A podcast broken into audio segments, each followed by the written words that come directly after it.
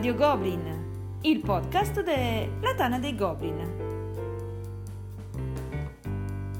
Phil Eklund, la monografia. Un saluto a tutti e benvenuti a questa nuova puntata di Radio Goblin, il podcast della Tana dei Goblin. Questa sera, orfano di Axaroth, che sta a divertirsi da qualche parte in Liguria, ho con me due nuovi amici, due esordi. Ma a noi ci piace andare a pescare queste perle nell'oceano, queste gemme di cui poi, come Elena che saluto, vi sorprendono, vi divertono e che continuiamo a tenere vicine. Chi ho con me questa sera? Ho con me Alberto Corn 73, diciamo un mio coetaneo. Ciao Alberto! Ciao a tutti, ciao Sara. Dal nick si capisce che insomma siamo vecchi, sì, fuori ma dentro. Dentro siamo due ragazzini. Chi è Alberto? Alberto è un giudice del Magnifico, un nostro redattore, ma anche il presidente di Giocatori in Scatola, un'associazione in Veneto, giusto? Senza che mi... Sì, nord, profondo nord del Veneto. Nel profondo nord. Vittorio Veneto. Anche membro della TDG di Treviso. Sì. A fargli compagnia per la grande passione che condividono e che fra poco vi anticiperò, ma tanto avete già letto il titolo che sto nascondendo a fare l'argomento, c'è Matteo, conosciuto in Tana con un nick veramente altisonante e strano come il professor Rascina. Ciao Matteo. Ciao Sara. Ciao, gran Alberto, bel nick, complimenti. Tutti gli altri l'avevano presi, hai dovuto proprio trovarne uno strano. Grazie, sì, no, era stata un'ispirazione momentanea, ti dirò la verità, nel senso che è arrivata una storia buffa di quelle proprio tipiche nerd, diciamo, che ci piacciono tanto. Era una sera, in tre parole, una sera da un mio amico, si stava facendo tardi, stavo giocando a Left 4 Dead, lo sparatutto in soggettiva, l'ora, come dire, si era fatta una certa, io ho detto, vabbè ragazzi, facciamo ancora una partita, ci facciamo una rascina, e mi dicono, ah, sì, io avevo già annunciato che il giorno dopo avevo un corso all'università, e faccio, vabbè dai, tanto domani gli allievi mi tengono sveglio, mi fanno, ah, ma tu quindi non devi fare l'allievo, tu sei il docente nel corso, faccio, sì, lo tengo io il corso, ah, il professor Rascina. Mi ha fatto molto ridere. L'hai messo lì, vabbè, molto simpatico. E poi Left 4 Dead, gran gioco, cioè, quindi condividiamo passione, anche la passione per i zombie e per i videogiochi. E allora Matteo nella vita fa ricercatore, come forse avrete anche capito da questo nick, ed è il fondatore di Ludoverse, un'associazione che opera in quel di Lainate, giusto? Sì, nord-ovest di Milano, uno dei fondatori, uno dei fondatori. Assolutamente, non l'unico sostanzialmente. Allora, Matteo e Alberto condividono una grande passione per Eklund e questa sera, forti di questa passione, li abbiamo praticamente costretti, ho dovuto un po' faticare soprattutto con Alberto, sono onesto, e Matteo ha risposto subito prontamente all'invito di Radio Goblin, e vogliamo fare una delle nostre puntate monografiche. Era un po' che non le facevamo e ci è sembrato giusto farlo anche in occasione dell'articolo che è comparso in Tana, scritto da Cor 73, da Alberto, e del bellissimo video, lo ridico nuovamente, fatto da Matteo e dai suoi di Ludoverse, sempre su Eklund. Grazie. Lo trovate sempre su YouTube sotto il nome di Ludoverse, vero Matteo? Se non l'avete visto andate a recuperarlo. In ogni caso vi metteremo poi il link nei credits del podcast. Sì, è la prima di una serie di video che avevo intenzione di fare, che si chiamano ludografie. Comunque vabbè, su YouTube, visto che cercando tipo Ludoverse, Eklund, o anche solo Eklund, sembra su YouTube Italia, viene fuori, c'è una facciona pelatona che guarda verso destra sognante. Ecco, quella molto romantica, è molto romantica. Perfetto. No, Matteo spacca in video, guardatelo, sicuramente vi piacerà, vi divertirà. Sì, veramente bello, molto ben fatto, bravo. Qui non mi vedete arrossire, però lo sto facendo. Vabbè, in radio hai questo vantaggio. Iniziamo a parlare di Eklund. Passo immediatamente la parola a Corn, ad Alberto, che ci racconta un po' il personaggio sostanzialmente. Ultimo inciso e poi lascio la parola ai nostri ospiti. Ovviamente di Eklund è disponibile un'intervista fatta da me e da Grande Mu, la trovate nell'archivio dei nostri podcast di neanche troppo tempo fa. Al momento in cui va in onda la puntata odierna saranno passati un paio di mesi, qualcosa di più, dalla monografia, dall'intervista di Eklund.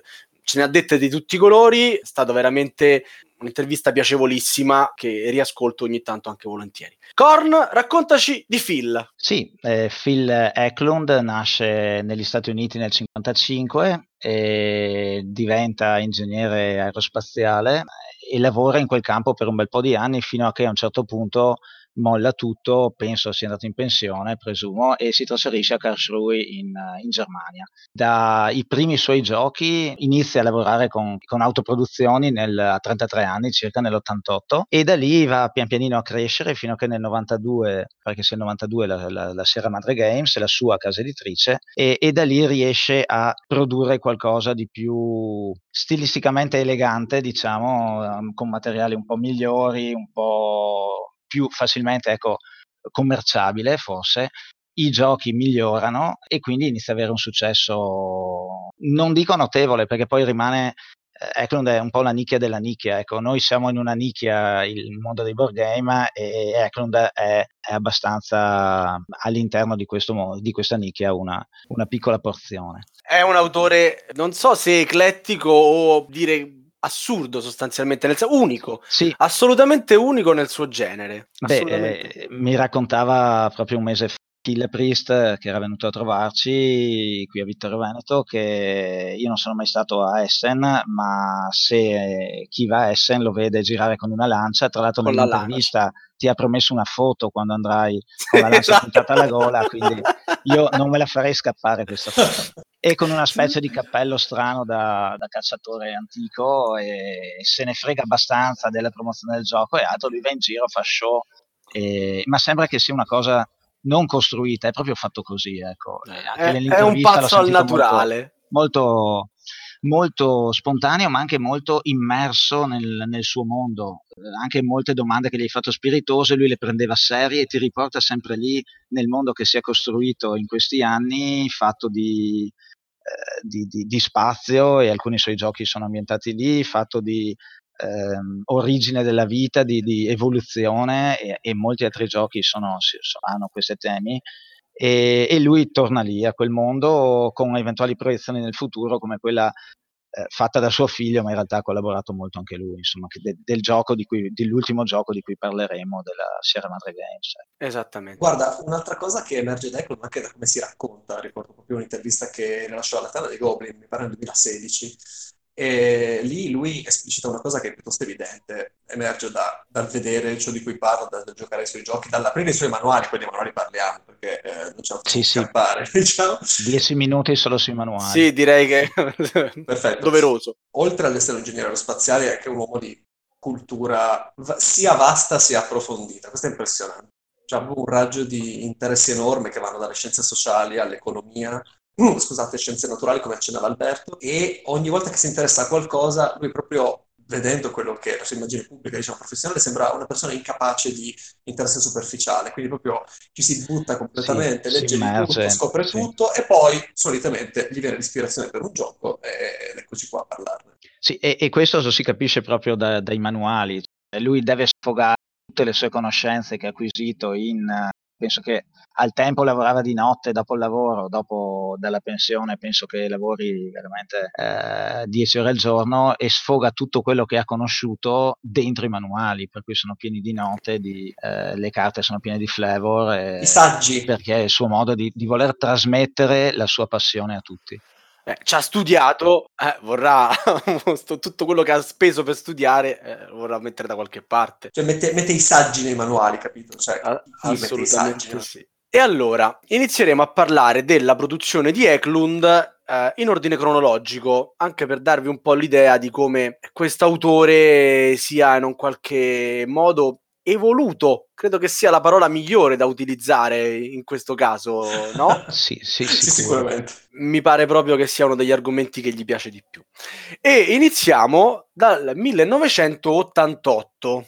Io nemmeno sapevo esistevano i giochi da tavola nell'88, penso. Neanche lui, ma è partito inventandosi. Sì, e si è inventato questo Trilobite o quello che sia. Elena, dove sei? È un gioco autoprodotto, su BGG ce l'ha uno solo, immagino sia lui, o comunque l'abbia se l'è segnato su BGG, come a dire: oh, io l'ho fatto questo, mi conta, vale uno, quindi. Ma in realtà no, perché ho visto che è in Michigan, quindi la sua copia penso se l'è portata a casa. Magari poi l'ha lasciata ad un amico, tanto dice me lo rifaccio, e non se l'è rifatto. Vabbè, oppure non si è segnato che ce l'ha. Ma secondo me non ha neanche BGG quasi, ecco, lo avrà per necessità, ma non. No, ma c'è scritto anche tanto. Sì, ma non lo vedo che segni i giochi che ha. No, ecco. Ma sì, immagino.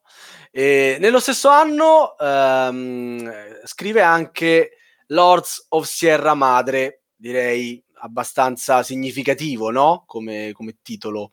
Sì, ovviamente lui è di quelle parti lì, quindi di questo primo gioco l'ha preso ispirandosi un po' alle zone vicine a lui. Questo gioco poi pone le basi per Pax Porfiriana come ambientazione, e direi che potrebbe parlarne Matteo quando parlerà di Pax Porfiriana, perché è agganciato a questo gioco in qualche modo, visto che comunque parla dei tempi di Porfirio Diaz in Messico, eccetera, ecco. Queste due sono autoproduzioni, quindi veramente la componentistica è ridotta all'osso. Ovviamente io di questi primi giochi, penso come Matteo, parliamo per quello che abbiamo letto, nel senso che... Ne parliamo come accenno per i nostri ascoltatori. Sì, sono quasi improbabili e introvabili. È carino vedere poi come è partito, anche riuscendo sempre bene, nel senso che tipo qualche anno dopo ha fatto nel 94 Panciovilla Dead or Alive, e questo è un gioco che ha 99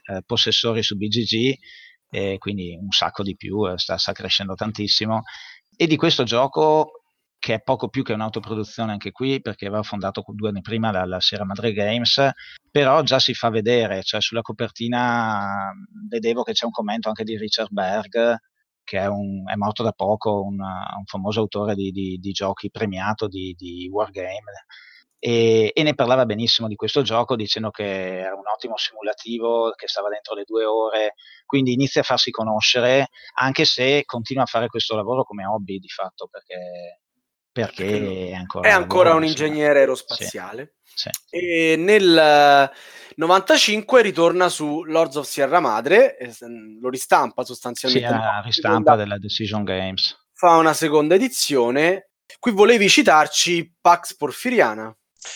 Guarda, sì, Alberto accennava a Pax Porfiriana. Questo tra l'altro è interessante perché, come giustamente diceva lui, trova banalmente non solo ripercorrere, ma proprio procurarsi tutti i giochi di Eklund è un'impresa incredibile. Immagino, perché vai a riprendere un gioco del 95. Sì, quello, ma poi parliamo, a parte il fatto che appunto, come dicevi tu prima, parliamo di ben prima del 95-88, cioè io dovevo iniziare alle elementari, tanto per intenderci, insomma, mi fa un po' tremare questa cosa.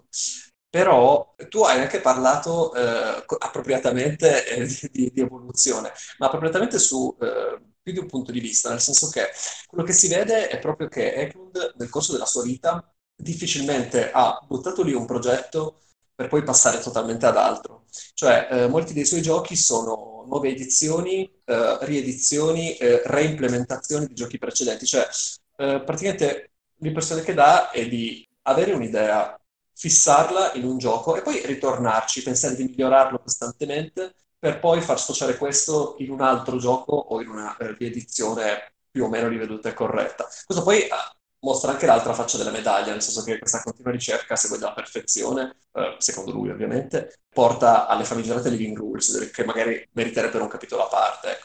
Però proprio in Lords of the Sierra Madre, cioè proprio sul percorso dell'Orto di Sierra Madre, questa cosa si vede, perché lui nell'88 fece la prima edizione, tra l'altro stiamo sempre parlando di difficoltà di reperibilità, di un qualcosa che ha veramente molto poco a che fare, anche a livello proprio di primo impatto, con quello che oggi consideriamo un gioco da tavolo. Tanto per dire, parliamo di giochi senza scatola, nella maggior parte dei casi, arrivavano così, nella Ziploc, e tu dici che oggi se ti arrivano una cosa così dici cosa, come?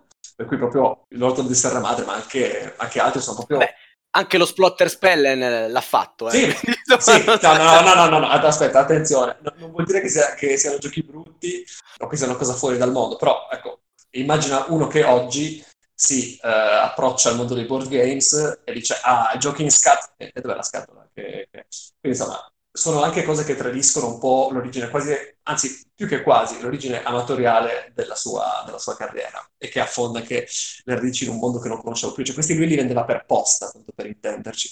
Comunque, Lords of the Sierra Madre ha avuto poi questa prima edizione dell'88, una seconda, come dicevate, opera di Decision Games nel 95, e poi nel 2012, se non vado errando, Eklund fa uscire Pax Porfiriana, che sostanzialmente fa un po' quello che verrà poi anche fatto con Lords of the Renaissance, per cui immette questo titolo nella serie dei Pax. Infine nel 2019, sì, l'anno scorso, ha fatto uscire la seconda edizione, la Collector's Edition, proprio di Pax Porfiriana. Quindi invece questo percorso che parte dall'88 fino al 2019 fondamentalmente nel migliorare, rifare lo stesso gioco, eccetera. È una cosa, come dire, per alcuni può essere, così può far alzare un sopracciglio, dice, ma come?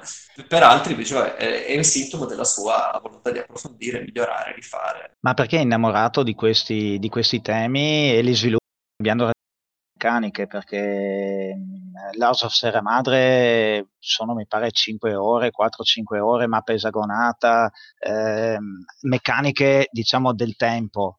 E negli anni ha probabilmente esplorato nuove meccaniche, è riuscito a asciugare il gioco in termini di tempo, non in complessità di sicuro. Chiodo fisso ce l'aveva di quelle ambientazioni e sente la necessità di riproporlo con meccaniche diverse. Quindi è un'esigenza che viene da dentro, ecco, lo trovo molto spontaneo in questo, non penso che sia uno che faccia calcoli come altri che rieditano i giochi anche loro, ma spezzettandoli magari per 2 giocatori, poi fino a 4, poi fanno l'espansione 5 e 6. Non faccio nomi, insomma. Vabbè, lo fanno cognomi, quasi... Rosenberg, insomma. Ecco, vabbè, Rosenberg. Sono modi di reimplementare i giochi e di rifarli, secondo me, con uno spirito di fondo completamente diverso, secondo la mia opinione. Stavo pensando, e chiedo conferma a voi due, che una cosa sicuramente positiva di questo autore è che la spontaneità che aveva, la spontaneità creativa che aveva all'inizio, quando ovviamente non produceva giochi per vivere sostanzialmente, ma lo faceva per pura passione, quindi si lasciava anche andare, diciamo, a delle licenze poetiche, vogliamo chiamarle così, cioè a dei modi contorti di simulare la realtà, contorti per un gioco da tavolo, ma assolutamente azzeccati per quella situazione. Ha saputo anche mantenerla nelle sue produzioni più attuali, sostanzialmente lui non concede niente alla... Sì. Non vieni a patte col mercato, ecco, no? Sì, bravo, direi che hai beccato un punto che secondo me è abbastanza importante nel mettere a fuoco l'autore, abbastanza cardinale, cioè proprio... Vabbè, mica sto qua così a caso. Matteo, scusa. In effetti era plausibile, comunque no, proprio la capacità di capacità o volontà, qui anche lì questione di punti di vista, però la non volontà sicuramente di fare le cose che vuole, ma lui stesso lo dice, cioè io faccio giochi a cui piace giocare a me, poi ci sono delle persone che mi seguono e che mi piacciono e questo sicuramente mi serve anche perché devo venderli per vivere, però principalmente faccio giochi che interessino a me, sicuramente. E questo secondo me è il motivo per cui poi è così aperto, come penso nessun altro, ai commenti, ai consigli, il fatto che abbia i suoi regolamenti nascono di fatto negli ultimi periodi, si trovano su Google Drive, sono commentati, va a modificare il Google Drive che è aperto a tutti, sì, in lettura ovviamente, alla dimostrazione di uno a cui interessa che il suo gioco cresca, che i contenuti vadano in profondità e non prende queste cose come un fastidio, come probabilmente molti game designer prendono il fan che dà un consiglio come un elemento fastidioso e una perdita di tempo, ecco. Quindi mi sembra anche da questo una persona autentica in quello che fa. Ok, ma continuiamo con la nostra carrellata di titoli di cui sostanzialmente vi diamo conto, ma di cui non entreremo troppo nel dettaglio. Nel 95 scrive Insecta e lo comprano immaginiamolo, comprano 387 persone, poi bisogna vedere quanti ne ha regalati, quanti ne ha stampati così. È un gioco fino a 7 giocatori, mappe esagonate, carte dadi, diciamo che riprende un po' Trilobite, ma siamo lì. Nel 96 Lutschiff, se l'ho detto bene, ma onestamente scommetterei più sul contrario. Sì, l'espansione, se la pronunci correttamente ti do un premio, vengo io a portarti la lancia di Apple, perché è impossibile pronunciarlo. E questo è un gioco abbastanza particolare, penso gli sia venuto in mente giocando a dei videogiochi degli anni 80, che è il tipico, era uno Zeppelin, diciamo, il protagonista di Luftschiffe e dell'espansione ha aggiunto bombardieri e altro, e è il classico videogame arcade dove il bombardiere si muove verso destra e bombarda, e lui ha tradotto questo in il bombardiere o il Zeppelin che rimane fermo e le carte scorrono da destra a sinistra, quindi rappresentando le carte i nemici, l'orografia del terreno, il meteo, e quindi bisogna andare avanti affrontando 10 carte per arrivare all'obiettivo, 10 carte che sono l'obiettivo e ultime 10 carte per ritornare se si riesce, e quindi ha molta fantasia anche nel creare giochi di questo tipo. Poi è finito che l'ha abbandonato, questo sì l'ha abbandonato, non l'ha ripreso almeno finora, come cambiandoci un po', snellendo il game design, però molto originale come meccanismo. Bene.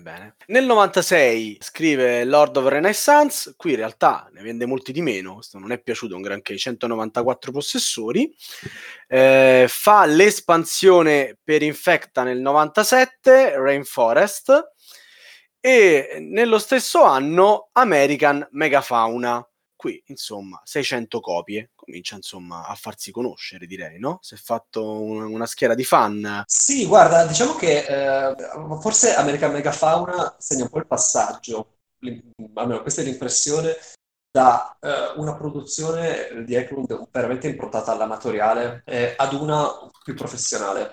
American Megafauna si incentrava su lo scontro avvenuto appunto nel continente nordamericano in un periodo geologico del quale assolutamente non ricordo. Praticamente è stato il momento in cui c'era, tra virgolette, da decidere, non in questi termini naturalmente, lo scontro tra quelli che sarebbero diventati i dinosauri e i mammiferi di allora. Eklund evidentemente si è intrippato su questo tema qua, l'ha approfondito all'inverosimile. Ecco, sì, all'alba del Mesozoico, per chi fosse interessato. E quindi i giocatori interpretano... E qui c'è la prima difficoltà. Che cosa interpretano?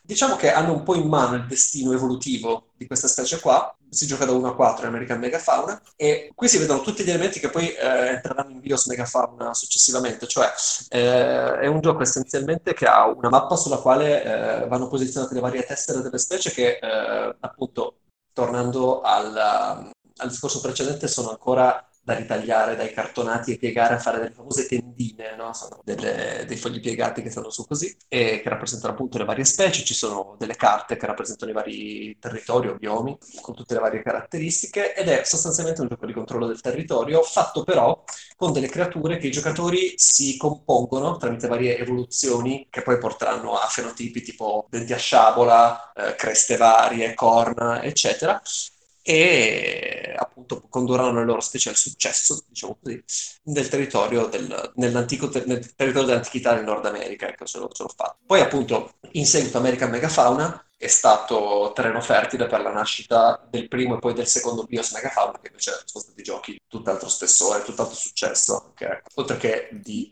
una veste grafica e proprio di componentistica molto più rilevante.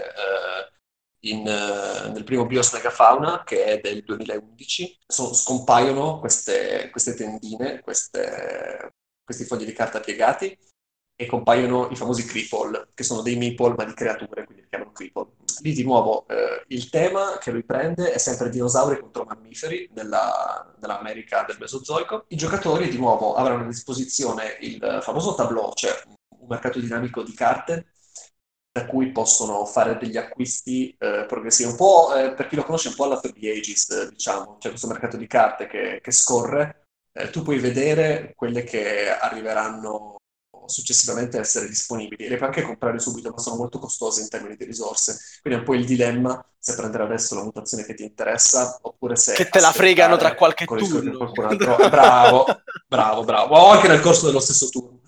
Poi appunto tutti assembli proprio sulla parte del tavolo, le varie specie, cioè nella seconda edizione di Megafauna c'è proprio la testa, i vari cervelli, le code, e quindi proprio te la compone, è molto divertente questa parte qui, e poi le mandi a fare il controllo del territorio fondamentalmente con la meccanica sulla mappa. La seconda edizione di Bios Megafauna, che è molto più recente, adesso mi pare che sia del 2017, sì, è proprio un gioco completo, che è evidentemente maturo, che riesce a combinare secondo me molto bene sia la componente nozionistica aneddotica tipica dei giochi di Eklund, per cui tu impersoni una forza evolutiva, se vuoi, mettiamola così, di un certo tipo di piano corporeo, ok? Cioè i giocatori si distinguono sulla base di, non delle specie che hanno scelto, ma di come saranno fatti gli animali, cioè la distinzione è data da come il loro scheletro. Quindi abbiamo endoscheletro, i vertebrati, esoscheletro, artropodi, insetti corsacei per intenderci,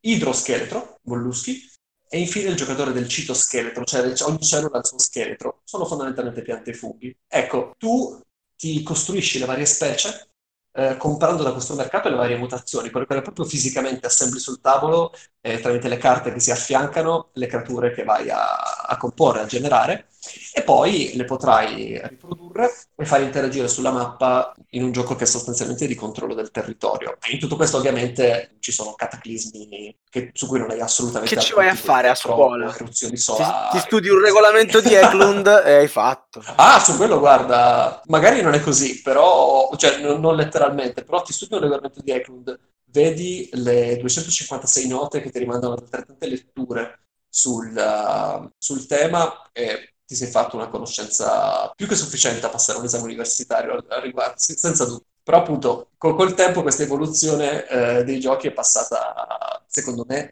anche dall'essere iperincentrata sul tema al lasciare anche spazio alla giocabilità, al piacere di giocare, proprio in quanto tale, al cercare la vittoria. Poi vabbè, non so se vorremmo parlarne nel dettaglio, però la vittoria dipende da te fino a un certo questi giochi. Sono giochi, come accennavamo prima di iniziare la registrazione, caratterizzati da una forte alea, un'alea talmente forte che a volte influisce in maniera decisiva sulla partita stessa, e al che Alberto dici: perché dovremmo giocare ai giochi di Eklund se a volte giri una carta e perdi?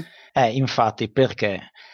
Perché la risposta che io posso dare, che riguarda me, perché alla fine è una questione di gusti, io sono uno abbastanza competitivo quando gioco, ecco, quindi miro ovviamente come quasi tutti penso a cercare di vincere, e l'unico autore per il quale se perdo sono contento uguale è Eklund, e non nel senso che giochi in maniera fatalistica, nel senso che giochi cercando di metterci l'impegno, ma l'andamento della partita e quello che succede all'interno della partita e il modo con cui tu sei coinvolto nel mondo che lui ti sta costruendo attorno è tale per cui, una volta che sono passate le 2 ore e esce la carta che attiva quella condizione di vittoria, perché poi i meccanismi sono molto simili, magari poi facciamo una panoramica o io Matteo su i tratti in comune di molti gruppi di giochi, ecco, tipo i Pax hanno alcune cose in comune, un po' tutti, ecco, uno più uno meno, e comunque questa carta esce nel momento giusto, tu hai i soldi per attivarla e finisce il gioco in quel momento. Gli altri al tavolo è raro che ci restino male come resto male se perdo a Through the Ages o a Barrage, capito? Perché ti senti di aver vissuto una cosa, 2 ore di esperienza, ecco, e anche l'ultima volta che ho giocato... Un po' come giocare a Battlestar Galactica, ma un po' meno divertente, insomma. Ecco, l'hai citato. Giustamente. Aspettavo che lo devo fare, è più forte. No, è giusto. È un po' così, ma un po' meno. No, sto scherzando. Guarda, ma poi dal punto di vista proprio del gioco, anche io sono un giocatore decisamente competitivo, tanto sono abbastanza germanofilo. No, vabbè, nessuno è perfetto. Sono più... Sono d'accordo. Comunque, dal punto di vista proprio del gioco, quello che dice Alberto è vero, mi trovo essenzialmente d'accordo, però è anche vero che l'alea forte a cui accennavi è abbastanza variabile, cioè spesso non è così drastica, poi è presente soprattutto in base a quello che ho visto nei 2 giochi della serie dominata, che sono Neanderthal di Greenland, lì proprio alle dadi, eventi che escono, eccetera. E anche nella serie Bios. Quest'area però che faccia, diciamocelo, spesso c'è un mazzo di eventi casuali che viene pescato all'inizio turno. L'evento che viene pescato determina una serie di conseguenze immediate, che ne so, la tempesta di ghiaccio che rischia di farti perdere dei membri della tribù nei due dominata, può essere appunto, prima non stavo scherzando, cioè l'eruzione solare di Bios Megafauna che manda delle radiazioni sulla Terra, e se tu non ti sei comprato le mutazioni che ti danno i geni di resistenza a quella roba lì, ti si estingue una specie così, come ridendo che ce ne sono 4 turni disperatamente ad assemblare 2 mutazioni per fare il tuo animaletto e quello via, come la pioggia nella pioggia, e cose di questo genere. Però è anche vero che gli stessi giochi ti danno anche la possibilità di costruire degli strumenti che ti proteggano da queste cose. L'esempio che ho fatto è quello, appunto, nei giochi BIOS tu puoi comprare tramite questi mercati dinamici delle mutazioni per le tue creature, che sai che nel caso in cui dovesse uscire un evento catastrofico di quel tipo lì, perlomeno tu ti sei protetto, ecco, da quella roba là. Quindi questo non è sempre possibile, non è così facile, non è così immediato, però è un'alea che comunque lascia spazio alla pianificazione strategica. Comunque rispetto all'alea media di un germe siamo... Ah no, anni luce avanti. No, cioè rispetto a un Solkin, altro titolo che devo citare. Per uno che è abituato a giocare a quei giochi, sa di quelli. Sì. Ma... No, tu prima citavi Barrage, adesso citavo Solkin, cioè qui, che non a caso sono dello stesso autore, l'alea che c'è, qual è? Non sai l'ordine di uscita dei contratti di Barrage o degli edifici di Solkin. Ecco. Questo è tutto, fine. Qui si parla veramente di... ti esce una carta e improvvisamente sei il re della foresta. Ma quindi leviamoci sto dente, Matteo, cioè Eklund fa giochi American o fa giochi German? No, quanto è difficile qui, questo. Ti dico, un Killa Priest sta morendo su questa domanda, sappilo. Oddio, no, beh, guarda, la risposta è nessuno dei due, secondo me. A parte il fatto che qui è interessante, cioè parliamo di un americano che ha andato a vivere in Germania, questo dovrebbe già me lo colloca a metà strada fra i due mondi. E in effetti secondo me è un po' a metà strada fra i due mondi, nel senso che tu giustamente dicevi che c'è questa alea molto forte. Ripeto, i 2 dominata e Bios Genesis sono dei giochi di dadi proprio, quindi lì il caso la fa da padrone, pur con queste possibilità di controllo, il che ti fa pensare, ti fa pretendere persone americano come giudizio, ecco. Però poi in realtà questi giochi hanno anche una componente gestionale che è tutt'altro che indifferente, anzi piuttosto centrale, che è una caratteristica piuttosto tedesca. E poi non tutti i giochi hanno quest'alea così forte. Mi vengono in mente per esempio gli ultimi titoli della serie Pax, che hanno una gestione delle risorse, un creare la ricchezza che ti servirà per gestire poi il successivo piazzamento lavoratori, che sono di stampo assolutamente tedesco. Però ti dico, io pur essendo uno che apprezza i giochi German, mi piacciono, come so, i Feuerland pesanti, no? Terra Mistica, Progetto Gaia, mi piacciono molto, i giochi di Simone Luciani mi piacciono molto, non so come dirlo, diversamente da giocando non provo mai quella sensazione lì di calcolo, di attesa, di determinismo che provo giocando proprio a giochi più euro, più marcatamente euro, ecco. Sono sempre molto di carattere, secondo me, i giochi di Eklund, anche in questo. Cioè, si riesce... Ecco, questo secondo me oggi è un grandissimo merito, a prescindere, per un autore. Eklund, secondo me, riesce a staccarsi un po' da queste categorizzazioni, riesce a giocare su un altro piano, che poi questo piano sia raggiungibile o meno è tutto un altro discorso, e ne parleremo. Però secondo me sguscia un po' via dalla definizione German contro American, a volte tende di più da una parte, a volte tende un po' di più dall'altra. Se chiedi a lui, secondo me lui ti dirà che è più tedesco, però posso sbagliare ovviamente, dovresti chiedere a lui. Prossima intervista gliela chiedo, ecco. Cosa, sì, assolutamente. Ma chiudiamo questo lungo inciso, probabilmente ne faremo altri, anche perché la monografia di Eklund non può discostarsi troppo dal suo modo di fare i giochi, no? Pieno di momenti in cui si cambiano le regole anche strada facendo. E torniamo un po' alla sua produzione, anche perché Eklund ne ha fatti di giochi, cioè abbiamo una lista lunghissima, non siamo... Forse siamo a metà della sua produzione, forse addirittura poco prima della metà. Nel 98 scrive l'espansione per Insecta, Trilobites. Nel 99 Rocket Flight, 98 persone hanno avuto questo gioiellino e possono diciamo gioirne. Diciamo che seminava, metteva il semino per High Frontier. Per High Frontier, diciamo. Esattamente. Nel 2000 altra espansione di Insecta, e ci teneva davvero tanto, non c'è niente da dire. Nel 2001 ZRCV, che immagino stia per, me lo dice Matteo? Non ne ho assolutamente idea, guarda, no. Proprio stai andando, no, ma stai andando a pescare in un mare estremamente lontano, estremamente torbido. Guarda, anche perché poi si tratta spessissimo, tu adesso citavi le espansioni di Insecta, magari di, che ne so, due fogli da cui ritagli le carte e l'espansione, cioè cose così. Poi non sempre, ovviamente, spesso sono più integrati. Però... Stesso anno inizia la collaborazione con il figlio, non mi ricordo di averlo nominato prima, Matt Eklund, con The Artifact, Last Frontier. E ci sarebbe da dire un po', un attimo, come mai la Eklund, oddio, gliel'abbiamo anche chiesto in puntata, non è che sia questa scoperta... Sì, sì. E ha dato una bellissima risposta. Poi. Sono d'accordo. Comunque, insomma, lascio a voi la parola sul discorso, su questa... collaborazione. Non era la parola che cercavo, sì, anche forse più vicina, tra padre e figlio, che a me ovviamente fa tanta invidia, mi piacerebbe tanto che nel futuro potesse esserci anche questo per me, e niente, Corn. Allora, Eklund inizia a collaborare molto padre. Una cosa molto bella che ha detto appunto quando gli avete fatto la domanda, adesso la dico abbastanza male anche perché l'ho sentita l'intervista qualche settimana fa, comunque alla domanda com'è questa collaborazione col figlio, che tra l'altro vive a Tucson, quindi è rimasto negli Stati Uniti e fa l'assistente procuratore, quindi diciamo è un avvocato... penso pubblico ministero, ecco. Questo quindi è una collaborazione a distanza, penso, non ho capito quante volte si vedano, chatteranno, comunque lavoreranno su Google Drive.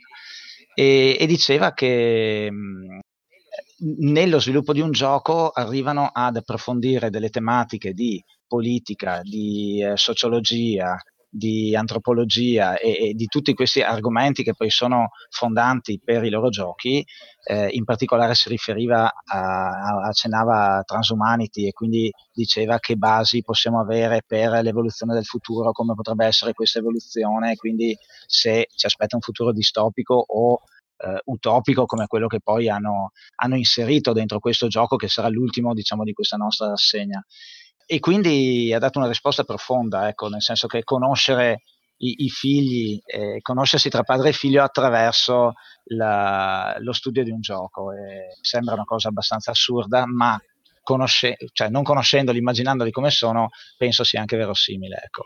E Eklund inizia con questo gioco che non conosco, The Artifact, Last Frontier, e poi continua a collaborare con Pax Porfiriana e poi anche e soprattutto con Renaissance, quindi diciamo che ha seguito la linea dei Pax del padre, salvo Pamir che è stato sviluppato anticipo da Coldware, su idea di Coldware di Root. E il primo gioco che ha fatto da solo, Matt, è del 2019, appunto è Pax Transhumanity, di cui magari accenneremo dopo, anche se è una monografia sul padre, ma insomma padre e figlio ormai sono quasi in simbiosi, anche perché dentro il regolamento di Pax Transhumanity fa 40 riferimenti al padre, alcune cose le ha scritte il padre, e quindi non nega la collaborazione, anche se poi affermare solo il figlio. Okay.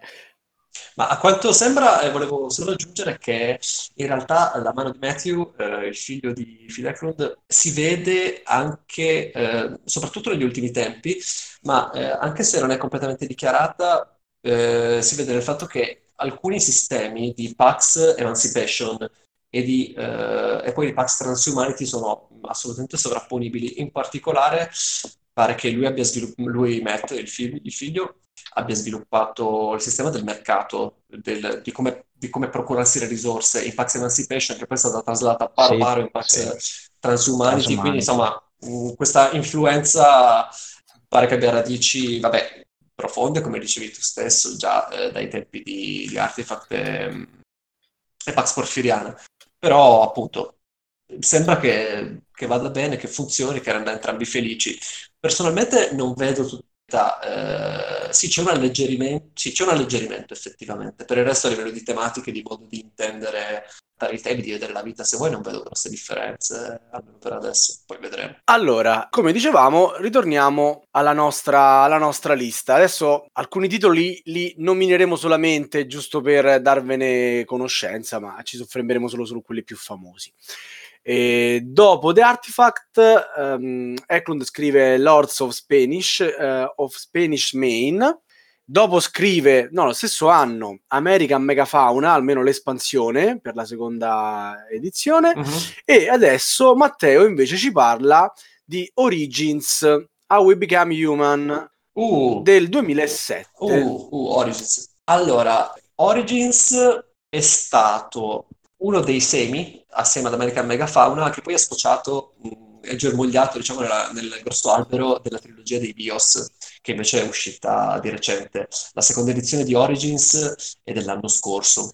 No, in Origins lui si pone di raccontare, facendo giocare le persone, lo sviluppo della civiltà sulla Terra. O una cosa neanche ambiziosa particolarmente, cercando di andare un po' oltre il concetto dei chip game, quindi i vari Civilization e i vari Through the Ages.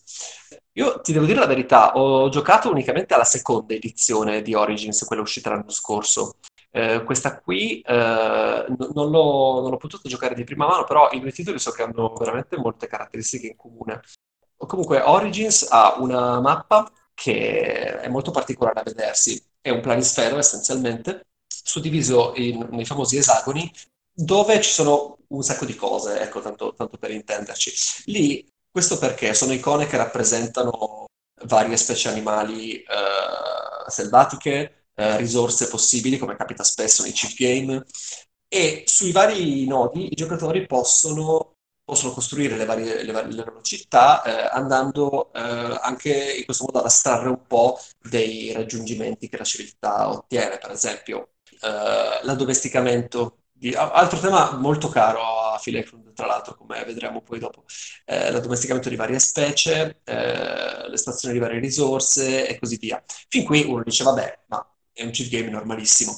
Il punto però è che, e questa cosa è stata implementata completamente nella seconda edizione di Origins, il tutto ha una scala temporale ridicolmente ampia, nel senso che i giocatori iniziano partendo dalla loro specie di ominide, quindi varie specie del genere Homo, che ancora non è pienamente in grado di razionalizzare i concetti, i pensieri, trasformarli in azione, scoperte scientifiche, eccetera.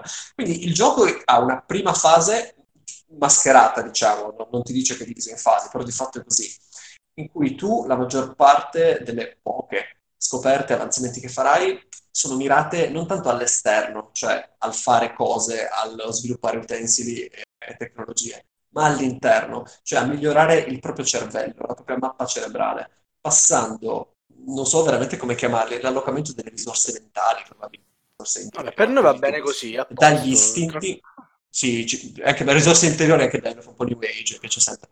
Parte dalle emozioni via via verso un ambito di razionalità, sempre di più. Man mano che tu accumuli queste risorse nell'ambito del pensiero, della razionalità, avrai accesso allo sbloccare delle tecnologie che poi avranno effettivamente sempre più effetto sul tabellone di gioco.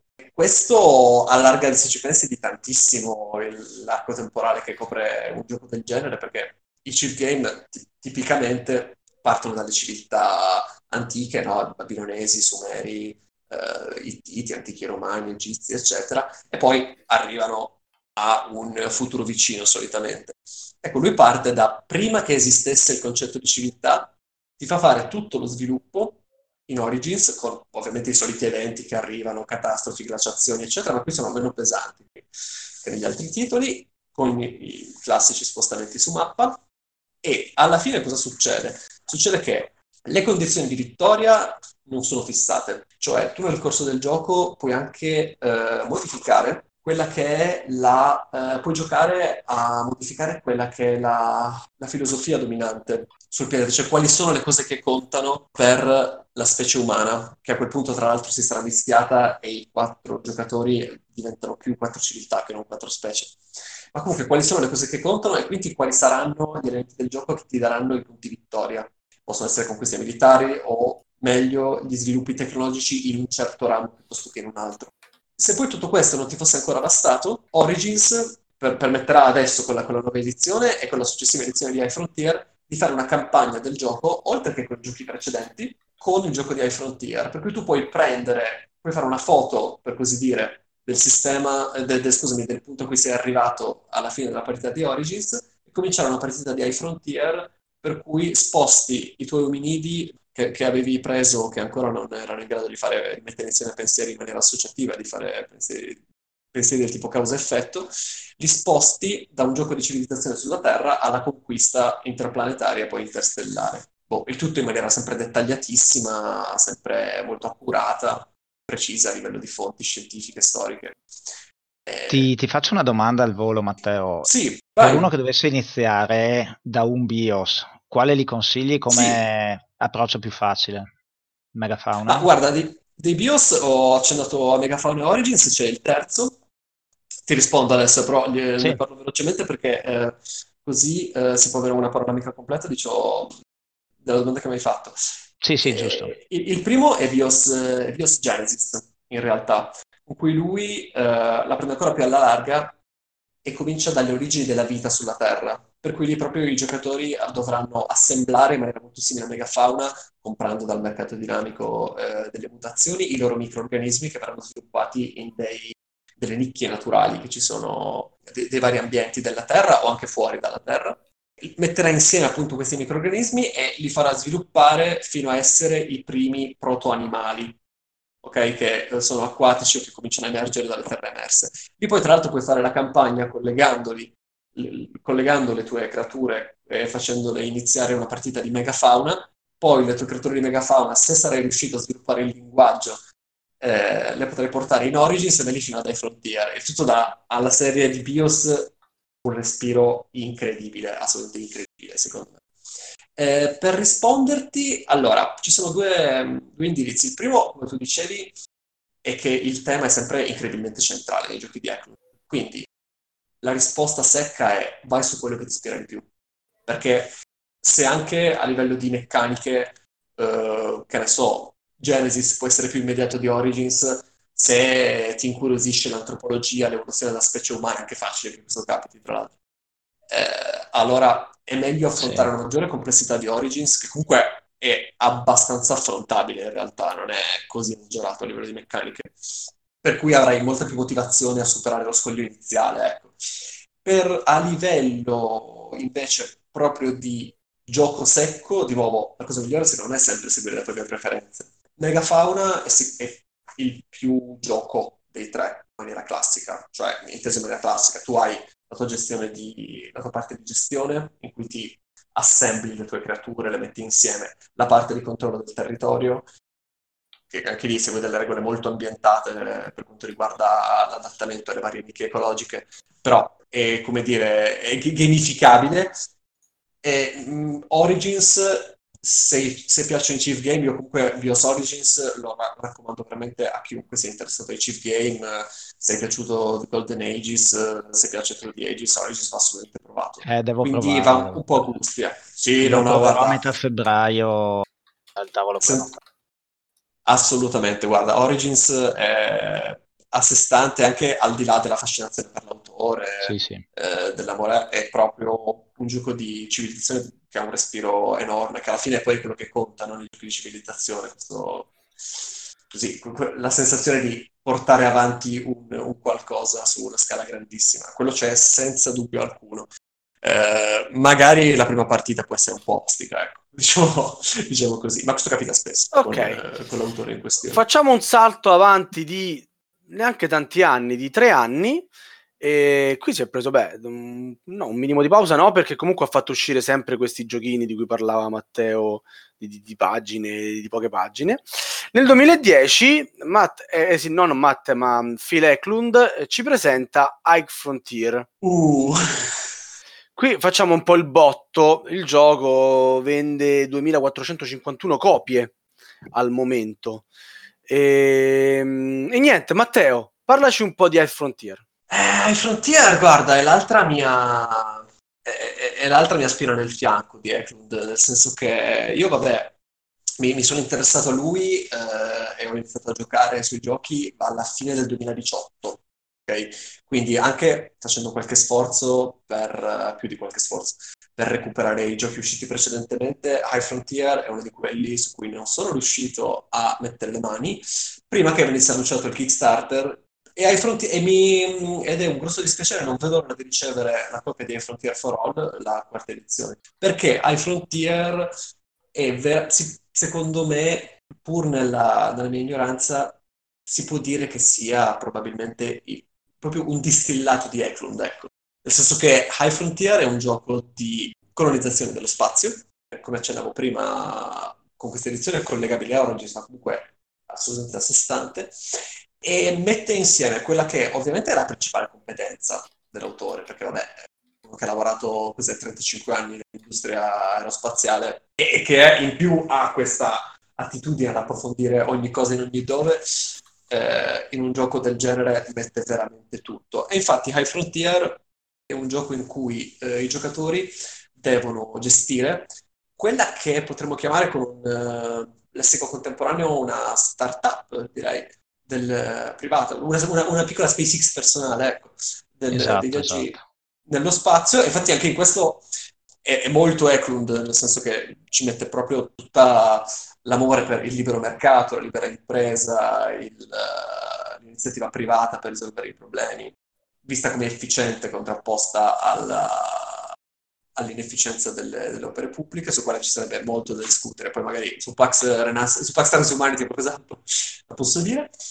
E comunque i giocatori iniziano comprando brevetti per proprio assemblare le varie parti dei loro razzi che manderanno nello spazio. Razzi che non esiste, che partono dal punto A e arrivano al punto B, ovviamente. Lì bisogna anche caricare sopra le taniche di acqua, che non sono sicuro, ma penso che rappresentino il carburante dei razzi, cioè idrogeno e ossigeno tenuti separati, che poi messi insieme danno la spinta, ma non sono assolutamente esperto.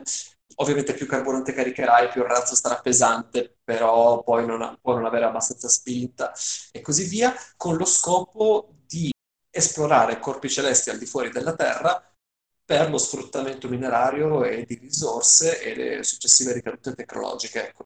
Il tutto, adesso l'ho detto in veramente poche parole, ma si svolge su una mappa, la famosa mappa di High Frontier, quella della terza edizione, per chi non la conoscesse è caldamente raccomandato andarla a cercare, perché è un vero capolavoro anche estetico delle mappe e di dettaglio. Tu adesso mi hai chiesto la versione 2010, che era la prima, poi è uscita, mi pare, nel 2014, ma posso sbagliare, la penultima edizione, guarderò comunque, perché mi sono 2013, perso dopo credo, forse 2013, grazie. Sì, potrebbe, perché poi anche in Frontier ha avuto una storia abbastanza travagliata. La terza edizione l'ha finita sul Kickstarter, c'erano state delle diatribe tra lui e chi gestiva il Kickstarter, la produzione, insomma non so bene poi l'anno esatto quale possa dirsi. Comunque sì, 2013-2014 diciamo. Appunto, High Frontier gode di questa... Qui siamo anni luce dai giochi che arrivavano nelle buste di plastica. High Frontier ha questo tabellone immenso, abbastanza famoso, diciamo, che rappresenta... È la mappa del sistema solare più dettagliata che ci sia, sicuramente in un gioco da tavolo. E ti dico solo che per la quarta edizione il gioco conta 10 game designer e 3 consulenti scientifici almeno, di questo genere. Cioè, High Frontier è proprio Eklund, cioè una quantità gigantesca di risorse mentali, di studio, di interesse, voglia di collaborazione, ma anche di collaborazione. Però quella è la cosa. Tutto distillato in un unico mastodonte. Anche lì si parla di tempi di gioco biblici, gioco da 1 a 5 giocatori, però un po' alla Twilight Imperium se vuoi, però ho spostato tutto su temi completamente diversi, su un realismo completamente diverso, e appunto è un'esperienza, come giustamente diceva prima Alberto. Tu Alberto hai avuto esperienze con i Frontier, sei riuscito a guarda, non ancora, ma adesso abbiamo pleggiato ecco.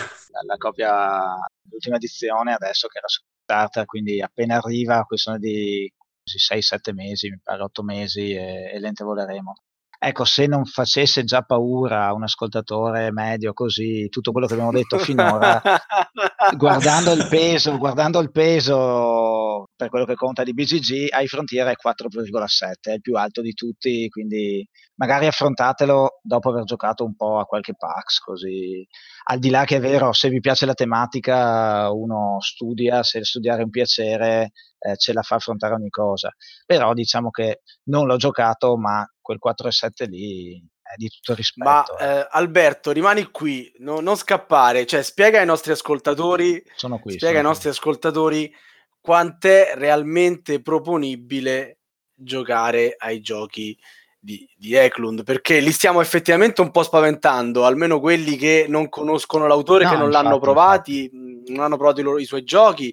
Si sentono regolamenti che cambiano, si sentono realismo esasperato. Ma allora, i regolamenti che cambiano era così, ultimamente da quando diciamo la Sierra Madre ha iniziato a collaborare con la Young Games, non ho capito bene se la Young Games ha acquisito la Sierra Madre un paio d'anni fa o è una collaborazione, una partnership. Adesso ho visto che stanno spostando anche il sito della Sierra Madre su Young Games. Comunque da quando ho iniziato a fare i Kickstarter, quelli delle scatoline quadrate per dire, e i regolamenti secondo me sono anche fatti abbastanza bene, e migliori di... Io ho iniziato con Renaissance, e grazie tra l'altro anche all'area Magnifico, dove ho potuto vederla per la prima volta, 2 o 3 anni fa, e allora era veramente le Living Rules, cioè non l'abbiamo spiegato bene, quindi lo accenno. Il regolamento, usciva il gioco con un regolamento, ma dopo lui aggiornava mano a mano le regole, traendo spunto da consigli, dubbi, suggerimenti, e quindi il gioco cambiava e tu per giocare alle regole attuali dovevi andare a scaricarti, a fare il download dell'ultima versione, dell'ultimo draft, sembrava l'ultima bozza, e quindi questo spaventa, perché già è faticoso studiarsi un manuale, se poi le regole cambiano ogni mese è veramente complicato. Per uno che si approccia con convinzione, ecco, ai titoli, iniziando magari proprio dalla serie dominata, io ho trovato abbastanza facile proporre Neanderthal, per esempio, e Greenland, sono tutti e due, Neanderthal e Greenland sono della serie dominata e sono molto simili come meccaniche. Alla fine sono abbastanza semplici, il turno si ripete in continuazione, cioè si ripete l'azione della carta evento, l'asta per la figlia, diciamo, da segnare, e poi le azioni in cui vengono mandati i personaggi delle tribù nelle varie carte da segnare, nei vari biomi. E quindi ripetendosi il turno, uno dopo 2 o 3 giri ha capito e va via veloce, divertendosi anche, ecco. Quindi forse questi sono i titoli che è vero che hanno un'alea maggiore, ma proprio per questo sono anche affrontabili con anche non troppo impegno e non troppa pressione addosso. E non durano troppo, ancora meno poi dura per esempio Pax Pamir, ma siamo più o meno lì, parliamo tempi di BGG da 1 a 2 ore, tempi miei 2 ore. Quindi insomma c'hanno questa brutta nomea, però poi questi giochi il tavolo lo vedono, vengono proposti. Sì, meno di quello che vorrei. Vabbè, ok. Stiamo trovando il gruppo giusto, ci sono ragazzi che usano Pax Renaissance di Venezia come fillerino, cioè Pax Renaissance è forse quello di durata meno lunga per la velocità con cui scorre. L'altro giorno ho fatto una partita che al di là della spiegazione, perché c'era una persona nuova, in 1 ora e mezza l'abbiamo finito, penso che tra 2 o 3 persone che sanno giocare bene veramente 6 sull'ora. Ecco, per dire che non sono dei cinghialoni da 3 ore. Ok. E, no, ma infatti, sì, prego. Se posso aggiungere una cosa a questo, secondo me, guarda, per esperienza personale io ho spesso fatto giocare, più che giocato, ai primi 2 Bios in particolare, e anche a Neanderthal e Greenland, che giustamente citavi. Ti dico, il peso che viene dato è la famosa complessità e difficoltà. In realtà dei giochi di Eklund spesso non è nel giocarli, perché poi quando li si gioca la complessità è data dal fatto che Bravo, esatto, dal fatto che ci sono, certo, che certo. Ci sono poche azioni abbastanza semplici, come giustamente dicevi, che lì può esserci la complessità perché c'è l'azione che ha la condizione, l'eccezione, quello non è immediato spesso, sì. Però caspita, se hai un altavolo che te li spiega, questo problema non c'è tanto, ma quello lì che te lo spiega per arrivare a spiegartelo deve essersi fatto... No, deve essere bravo. Per me 2 o 3 serate lì a studiarselo, sì. Deve saperlo molto bene, deve anche ma studiarsi come spiegarlo. Sì, non solo, secondo me deve aver assimilato totalmente, non tanto le regole, proprio l'ambientazione, cioè spiegandolo, recentemente sempre appunto citavo Killer Priest che mi ha spiegato Transhumanity, lui ha detto partiamo, i primi 20 minuti vi spiego quello che lui vuol dire, poi andiamo nelle regole, sposta qui, metti il segnalino, eccetera. E questo secondo me è importante, cioè meglio perdere 10 minuti in più, ma entrare in quello che lui vuole dire. Allora le regole acquisiscono un significato e riesci a fare il, diciamo, a quadrare il cerchio, ecco. E questo vale un po' per tutti i suoi giochi, penso. Quindi un buon spiegatore che non solo ha letto il regolamento e ti spiega come fare le mosse, ma anche che significato hanno. Perché se capisci il significato poi è tutto facile, vale per tutti i giochi ma molto di più per i suoi. 2011 Bios Megafauna, ma ne abbiamo già parlato. 2012 Pax Porfiriana. In 2 anni e mezzo, in 3 anni Eklund ci spara 3 titoloni clamorosi sostanzialmente. Qui accelera, è andato in pensione. lì si è creato il suo zoccolo duro di fan. I fan di Eklund sono degli attivisti praticamente, degli ultra. Beh, siamo qua. Non ci sono quelli che gli piace, sì, mi piace. No, ci sono quelli o che lo odiano o che proprio lo adorano visceralmente. Sì, sì. Cioè. Ma questo è inevitabile, con tutte le cose che diceva Alberto prima, giustamente, appunto il voler fare le cose come gli pare, e le regole che seguono più il tema che il giocatore e così via, hai un qualcosa di estremamente particolare. È un po' come i piatti un po' molto piccanti, no? Cioè o proprio li adori oppure... insomma, magari no. Ecco. Questo è bello, sì, sono gli Eklundian comunque sono abbastanza riconosciuti, siamo riconosciuti. Ok, Alberto ci parla un po' in generale dei Pax, no? Di questo filone, chiamiamolo così. Sì, dopo i Bios e dopo i 2 dominata, Greenland e Neanderthal, vediamo se fa 2 parole, se no comunque ve li andate a cercare. I Pax sono una serie di produzioni, la prima è Porfiriana, che prende il nome da Porfirio Diaz, quindi Messico e la rivoluzione messicana, eccetera, per poi passare nel 2015 a Pax Pamir, il massiccio del Pamir tra l'India, diciamo sopra l'India in Afghanistan, però non nella guerra americana, non nella guerra dei russi degli anni 80, ma parliamo di 2 secoli fa ormai, quindi 1800 l'Inghilterra aveva i possedimenti in India e andando a nord, cioè l'Afghanistan, si voleva fare uno stato cuscinetto.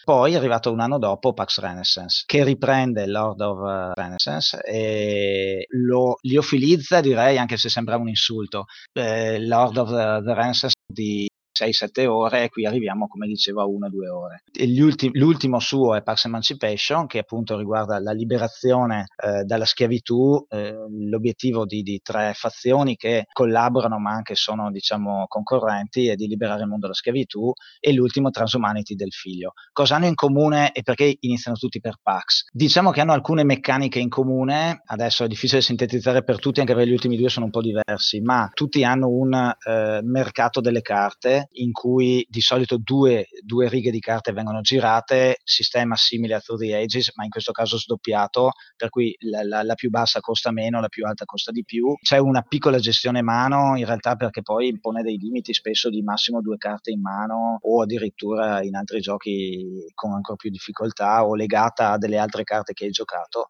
E poi un tableau in cui tu giochi le carte dalla mano in una sequenza di solito rigida, nel senso che le giochi per Renaissance le giochi a est o a ovest in funzione di come influenzino appunto il mondo rinascimentale, che quell'epoca lì, quello che vuole rappresentare lui era attorno al Mediterraneo. Una delle caratteristiche poi è il fatto che le condizioni di vittoria sono diverse, a volte 3, 5, 7 addirittura in Transhumanity, e non sono definite già all'inizio della partita, o meglio, sono definite ma sono attivabili durante la partita. Verso la fine della partita, prendendo certe carte, puoi attivare delle condizioni di vittoria. e quindi lì sta anche alla strategia, ma anche con una componente di fortuna, nell'avere la situazione giusta con la condizione di vittoria attivabile.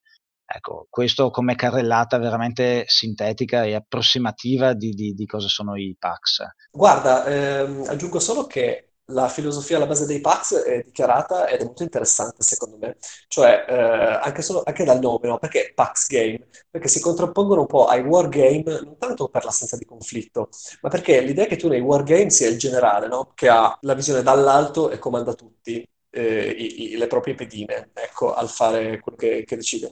Nei Pax Game l'idea è che i giocatori abbiano sì un'influenza su ciò che succede, però i giocatori rispetto ai wargame interpretano più le pedine, cioè loro sono dentro il mondo più che al di sopra del mondo. Quindi per esempio in Pax Transhumanity che citavi adesso, come sai perfettamente, i ruoli dei giocatori sono quelli di un dottore generico, di un blogger, sì c'è un generale, però insomma sono persone che influenzano il mondo ma non ne hanno il controllo completo, e questo traspare un sacco anche nelle dinamiche di gioco ed è, secondo me, dà proprio una sensazione di gioco molto interessante, molto interessante, che è parte di quel fascino unico appunto che si diceva. Perché per esempio anche in giochi come Pax Emancipation, che secondo me è passato un po' in sordina, Pax Emancipation è un gioco molto bello, secondo me, molto piacevole da giocare, anche molto bello esteticamente. Comunque è vero che uno dei giocatori per esempio rappresenta il governo britannico, che uno diceva, sei proprio nel pieno del British Empire, cioè chi più di te. Però comunque hai una serie di eventi al di fuori del tuo controllo, per esempio l'influenza della stampa, dell'attenzione pubblica su un singolo luogo, che lì è proprio una meccanica presente e determinante, lo svolgere le azioni, che fa sì che tu possa sempre cercare di arrabattartela, per così dire, nel mondo, perché controllare il mondo. Questo fa parte, secondo me, di quei 10 minuti di introduzione che citavi prima. Ok, nel 2014 Eklund scrive Greenland. Sì, in due parole, diciamo, riassumo sia Greenland che Neanderthal. Le azioni sono diverse, parliamo in Greenland di del popolo di Inuit, anzi in realtà sono 3 popoli, con l'espansione arriviamo a 4, che abitano la Groenlandia, appunto, non oggi ma dal 1000 al 1400. Quindi in quel periodo lì c'erano queste 4 popolazioni che lottavano, insomma, per dominare. Il sistema di gioco è veramente molto simile a quello di Neanderthal, quindi imparato uno più o meno si impara l'altro, e poi la caratteristica di questi due giochi per cui vengono chiamati della serie dominata è che giochi prima Neanderthal e la fine di Neanderthal, come coi BIOS, te la trascini nell'inizio di Greenland, quindi giocando quasi un'unica partita a 2 giochi concatenati. Ecco, lui cerca sempre di infilarci queste cose qui. E, sono giochi con un'alea entrambi marcata, perché si tirano dadi, si possono ovviamente gestire dei modificatori di dado, che sono poi di fatto degli anziani che permettono quindi di essere più efficaci nei combattimenti piuttosto che nel corteggiamento delle donne, perché c'è anche questo. E però dentro, in profondità, le cose affascinanti che semina al di là del gioco in sé sono per esempio il fatto che a me è piaciuto molto, per quello ho fatto poi la recensione di Neanderthal, e quindi passo da Greenland a Neanderthal che conosco meglio, il fatto che l'ambientazione lì è nel 40.000 a.C., quindi 40.000 anni prima di Greenland, la lotta tra Cro-Magnon, quindi noi, diciamo l'Homo sapiens sapiens, i Neanderthal e un'altra specie che si chiama Heidelbergensis, per la sopravvivenza e quindi il conflitto tra queste specie in una terra che era l'Europa di allora, fredda e molto inospitale. E il gioco si sviluppa però non incentrato su questo, non è un gioco di combattimenti, anche se ci sono, ma il filo conduttore del gioco è il passaggio, diciamo, alla rivoluzione linguistica. Cioè il fatto che a quell'epoca lì, e qui viene fuori la profondità dell'autore, c'è stato qualcosa che ancora gli antropologi non si spiegano, per cui una specie è riuscita a evolvere il linguaggio, passando da un linguaggio vocale a uno più, diciamo, a quello nostro, diciamo, e arrivare a sviluppare un insieme di capacità l'arte rupestre, la capacità di scultura, la capacità di creare attrezzi sempre più evoluti e di coordinarsi, per esempio, nelle battaglie, nelle cacce, eccetera, quando prima era un poco più di bestie, ecco. Questa frattura tra le popolazioni precedenti la rivoluzione linguistica e dopo, lui la concretizza con creare dei portali tra alcune parti del cervello. Infatti tu giochi, la plancia giocatore è un cervello sezionato, è un po' inquietante, e poi dà molta importanza alle donne riguardo a questo. Infatti le carte figlia sono fondamentali, perché allora sembra che lui spiega nel manuale diffusamente sulle sue note perché era la donna il cardine, con questa visione anche molto femminista dell'evoluzione, mentre l'uomo era quello che andava a caccia, la donna stava lì, cresceva i figli e svolgeva il ruolo anche di narratore probabilmente, e quindi ha contribuito maggiormente allo sviluppo del linguaggio. Mi soffermo più sui contenuti che sulle meccaniche, perché secondo me è la caratteristica premiante. Sei stato rigoroso e perfetto, oserei dire, quindi stai sereno. Confermo, però non hai detto una cosa fondamentale su Greenland di tutto questo. Ma perché la lasciavo a te? Ah, cioè, gentilissimo, ci tengo molto. In Greenland puoi addomesticare le orche. Boh, serve altro. È un gioco completo, direi. Che figata pazzesca. Comunque sì, no, sono assolutamente simili. Anche in Greenland si tratta di sopravvivere in un ambiente ostile, assassino, che ti butta contro di tutto, lasciandoti a terra, sanguinante. E poi scusami un attimo, Sava, ma quale gioco? Cioè, puoi scegliere se la sessualità della tua tribù si basa sui legami di coppia, sui invece una sessualità promiscua o sull'harem. Pensa che bello. E il bello è che lega a queste le condizioni Fantastico. Di vittoria. E qui hai preso tre quarti dei nostri ascoltatori che adesso vorranno giocarci. Ecco, vedi, ci voleva un po'. Infatti tu dicevi visione femminista, non so quanto. Diciamo che sono giochi piuttosto crudi anche sotto quel punto di vista. C'è un momento in cui si fa l'asta per la figlia, ecco, poi in realtà possiamo mettere come l'asta per mettere al mondo una figlia, possiamo edulcorarla. E poi gli uomini vanno a conquistare le donne con la clava, ecco, quindi non è che tratteggia una visione femminista di allora, ma diciamo che alla luce di oggi sembra dare una rilevanza non trascurabile alla donna, anche se magari a quel tempo non si erano accorti di quello che faceva. Assolutamente, poi gli scontri per il corteggiamento sono sempre un momento super divertente del gioco. Sì, è un'immagine fantastica di questi qua che si clavano in testa per le femmine. Mandare sempre l'alfa player, l'omino alfa a conquistare le donne. Allora, continuiamo con la nostra carrellata di titoli. Dobbiamo parlare, è proprio doveroso farlo, anche se dei Pax ne abbiamo parlato in generale, di Pax Renaissance, anche perché, diciamolo pure io con un pizzico di orgoglio, è il modo in cui il Magnifico presenta quest'autore ormai al grande pubblico. Sì. Probabilmente è stato un mezzo ponte di lancio di Phil Eklund qui in Italia, scoperto dai nostri giudici, di cui Corn oggi è anche membro sostanzialmente. Sì, diciamo che io sono un membro che è ancora nuovo di quest'anno, ecco, quindi allora non c'ero, ma ho scoperto. Hai potuto partecipare all'elezione di Nemesis come Magnifico, e questo ti rende grande onore. Certamente. è cosa fatta, guarda, te lo dico già. Scusa, ho sentito bene l'elezione di Barrage. Ho detto Barrage, no, Pax Trans. No, rispondevo a Nemesis. Beh, allora, due parole su Pax Renaissance. Rinascimento, il gioco, faccio un accenno anche a come fa i giochi oggi Eklund, oggi e anche nel 2015. L'Europa, che è divisa in 10 imperi, è costituita sul tavolino da 10 carte, quindi non c'è una plancia, sono 10 carte affiancate. Poi è vero che butta fuori i playmat che danno un po' più di estetica alla cosa, però ecco, capite di cosa parliamo, ecco, non vedrete un gioco esteticamente wow, è un gioco dove la plancia è fatta da 10 carte affiancate, ecco. Però chi se ne frega, il gioco è bello.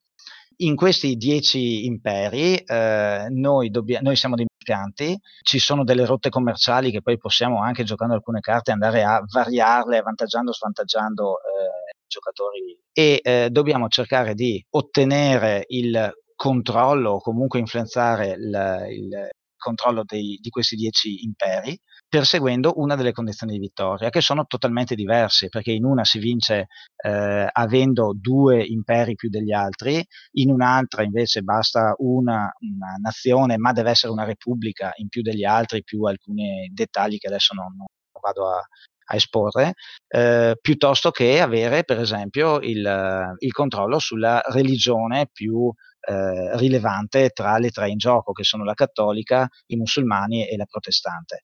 E infatti noi possiamo andare a condizionare il gioco sempre col meccanismo di prendere una carta dal board, cioè dalle 2 righe, poi giocarla e poi giocandola attivare alcuni effetti di quella carta, andare a condizionare questi paesi facendo delle cospirazioni, facendo delle rivolte popolari, oppure facendo proprio delle rivolte teologiche, che poi prendono nomi diversi a seconda che sia la jihad, la crociata o la riforma.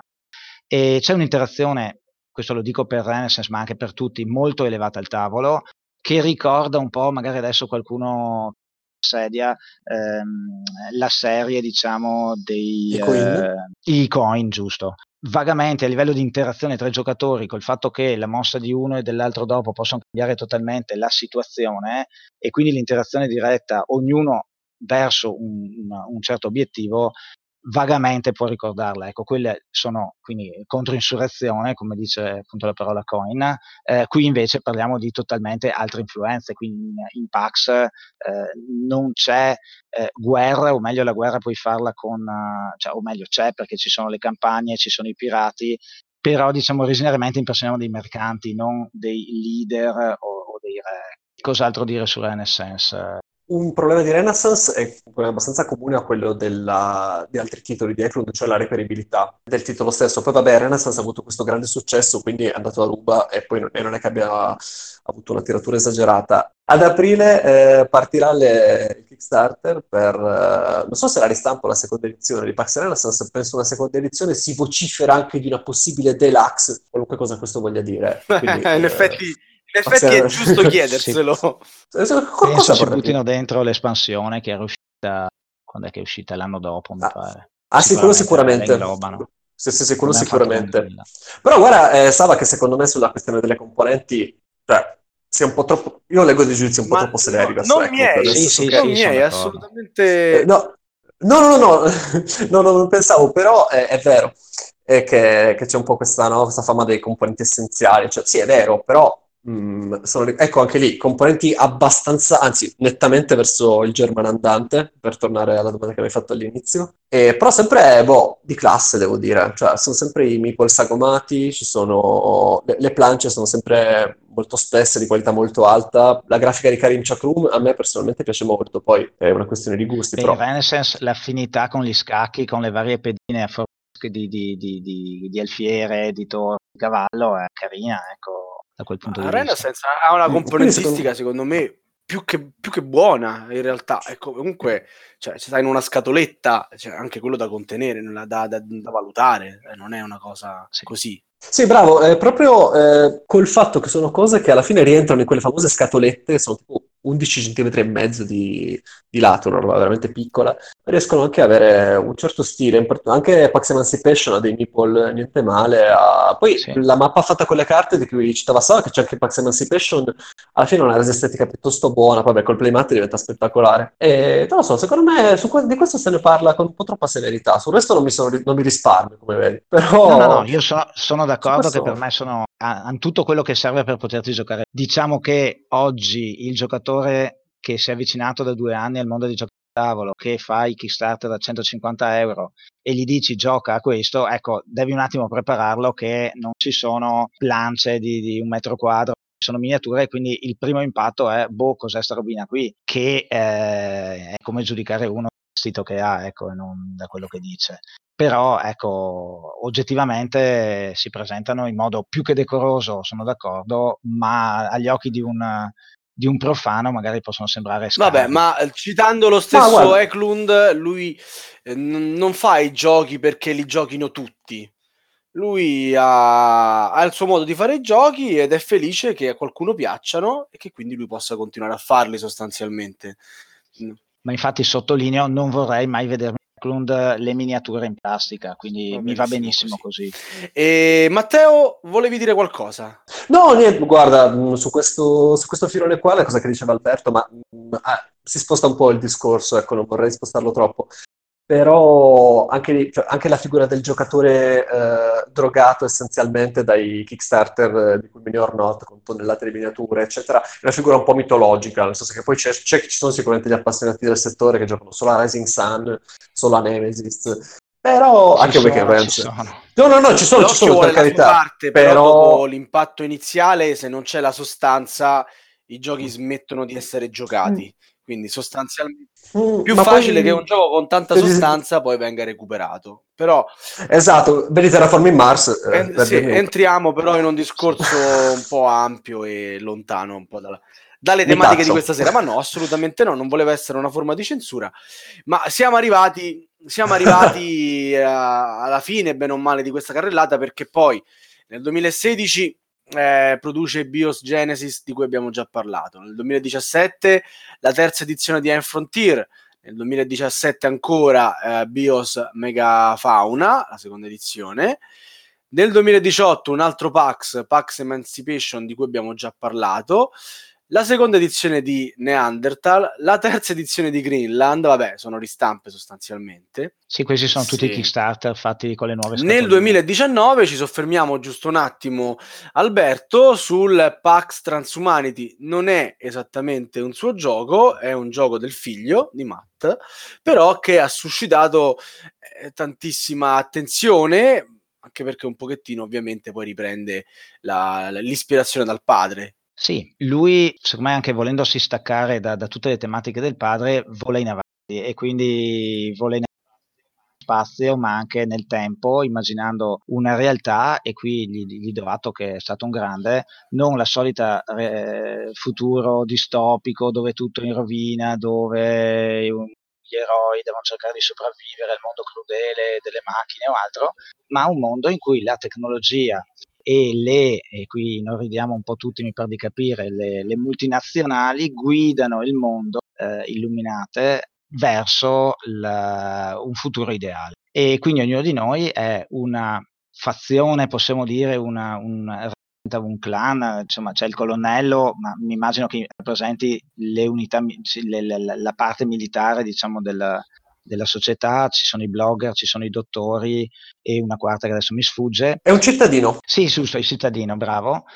In realtà questa tematica non si sente da solo l'ordine di partenza, con diverse risorse per scalare bene l'ordine di turno. Quindi il gioco quindi è simmetrico da questo punto di vista tra tutti i giocatori e tramite una gestione economica molto carina, appunto l'Emancipation, ognuno di noi deve cercare di sviluppare delle idee all'interno di 4 sfere di influenza, e queste sfere qui permettono a noi di mandare dei lavoratori all'interno di queste sfere, che una è il mondo occidentale, una è il mondo, diciamo, in via di sviluppo, una è lo spazio, una è il cloud, quindi diciamo tutte le tematiche legate all'informatica.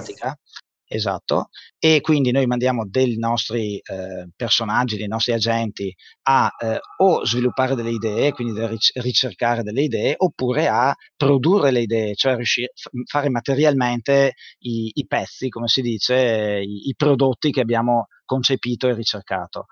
E non vado anche qui troppo in profondità nelle meccaniche, è un gioco che ha una sua complessità ma gira anche molto bene, molto lineare nello sviluppo, ha alcuni concetti anche qui, anche spiegandoli bene, il concetto di viable per esempio non è così immediato, che è un requisito per poter giocare una carta, quindi lì almeno quelle 2 o 3 volte che l'ho spiegato finora ci si soffermiamo un po' per far capire cosa significa e come riuscire a superare questa difficoltà nel gioco.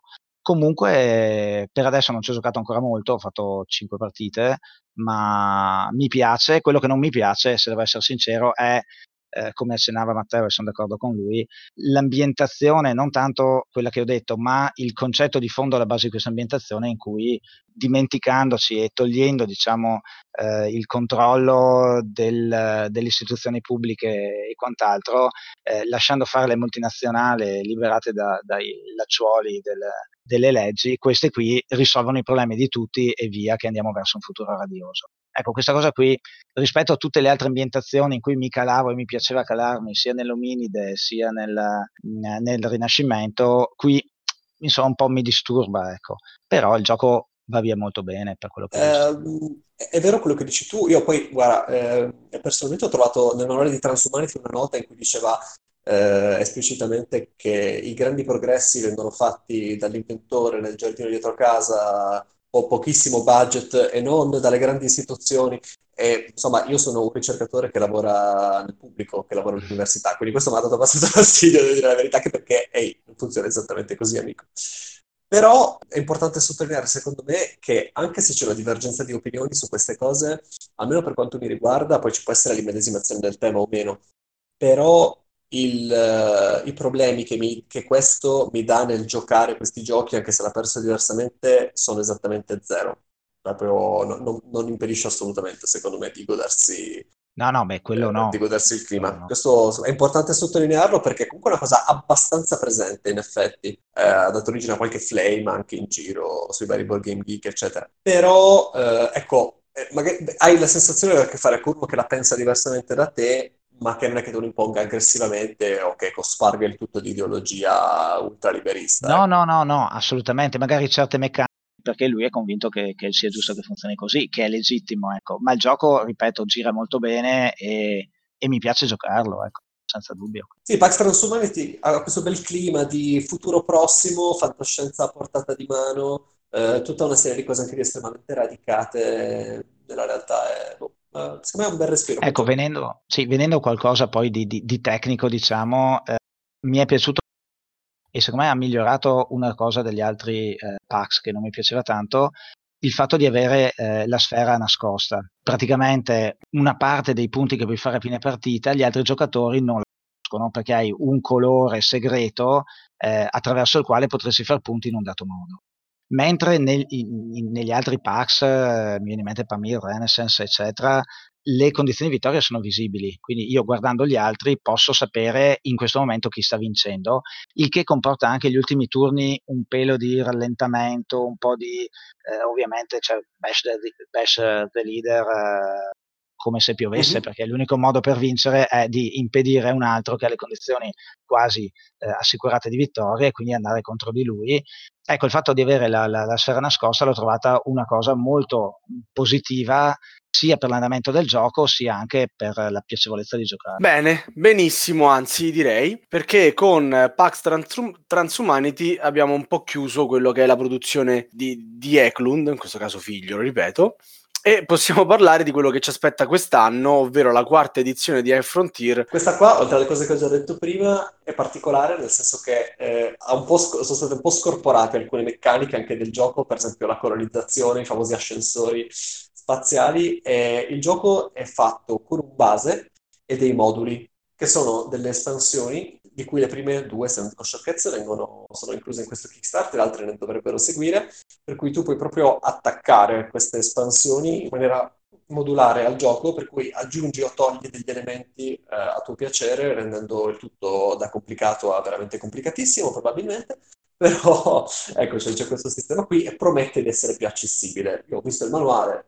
Sì, forse, credo, non lo so, non ci credo tanto, però ecco, si parla di un gioco veramente mastodontico. Ah sì, poi c'è una mappa opzionale demenziale, tipo il lato porto e vino. E va bene, io direi che veramente abbiamo detto tantissimo su Eklund e siamo arrivati alla fine. Però prima di salutarci abbiamo parlato di tanti giochi e abbiamo in un qualche modo delineato quello che è lo stile di Eklund, non dalla sua voce questa volta, ma dalla voce di due grandi appassionati di questo autore, e quindi voi siete sicuramente le persone giuste a cui chiedere, in una sorta di panoramica totale di questa produzione, se effettivamente il modo di fare giochi di Eklund possa essere accostato a un media dal punto di vista culturale. Eklund fa cultura. Senza dubbio, per tutto quello che abbiamo detto, lui usa un gioco per veicolare delle sue passioni e le veicola bene, nel senso che è l'unico autore per il quale io prezzo per questo, ogni volta che gioco un suo gioco poi finisco nel giro di 1 o 2 giorni o a leggermi un libro o aprirmi un po' di pagine, navigare, cercando più che altro, almeno le prime volte, di vedere se veramente le cose che raccontava nel gioco fossero vere o scriveva nel manuale. E le prime volte non ci credevo, pensavo un po' che mi coglionasse, come si usa come espressione. Sì, sì. E se posso usare questa espressione accademica, diciamo. e invece cavolo, è veramente documentatissimo, quindi senza dubbio, secondo me, a volte quasi più che fare un gioco lui vuole farti vivere un mondo, come dicevo forse all'inizio della chiacchierata, quindi sì. Okay. Matteo? Guarda, risposta secca, assolutamente sì. Sono profondamente convinto che il gioco in generale sia proprio un medium. Il gioco da tavolo è un medium inteso proprio come veicolo di trasmissione, cioè come il cinema, come la letteratura, come la musica.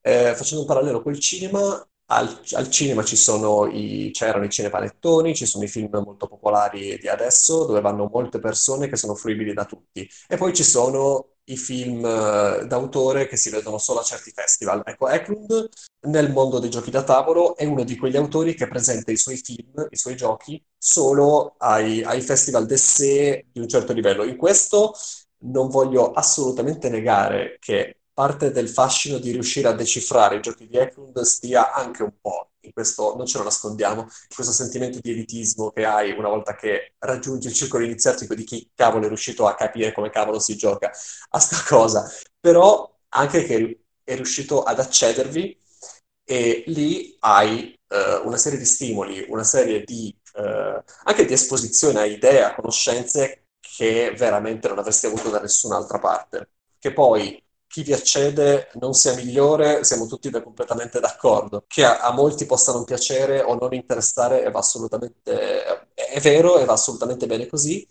però assolutamente sì. Il gioco da tavolo è sicuramente un mezzo per poter fare cultura, si può fare intrattenimento semplice e va benissimo. Io stesso gioco a qualsiasi fillerino, party game che vuoi. C'è questa nicchia, è uno di quelli che le occupa, e sicuramente lo fa come lo fanno gli autori. Benissimo. Ti interrompo un'ultima cosa perché volevo rilanciare una cosa che appunto ha detto Eklund nella vostra intervista e che può piacere a alcuni e altri si storceranno il naso, cioè il fatto che usciranno in app dei giochi di Neanderthal e Greenland con versione di giocare contro l'intelligenza artificiale oppure giocare anche a distanza. E se può far storcere il naso a qualcuno che ama sedersi al tavolo, per me che ho approfondito Through the Ages anche al vecchio board gaming online, è senz'altro un modo per giocarci di più e anche avvicinare gente che magari non ha di giocarci da sola. Quindi trovo una buona notizia.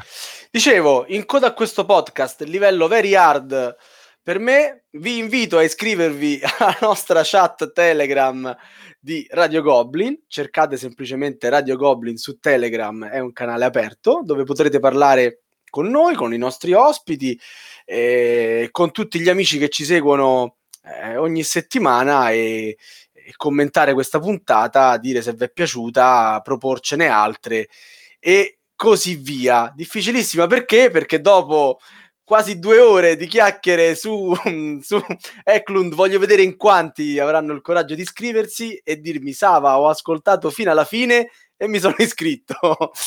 Grazie Alberto, grazie Matteo, siete stati clamorosi. Ciao. Grazie. Buonanotte grazie a tutti. Grazie, ciao. Buonanotte. Avete ascoltato Radio Goblin, il podcast della Tana dei Goblin.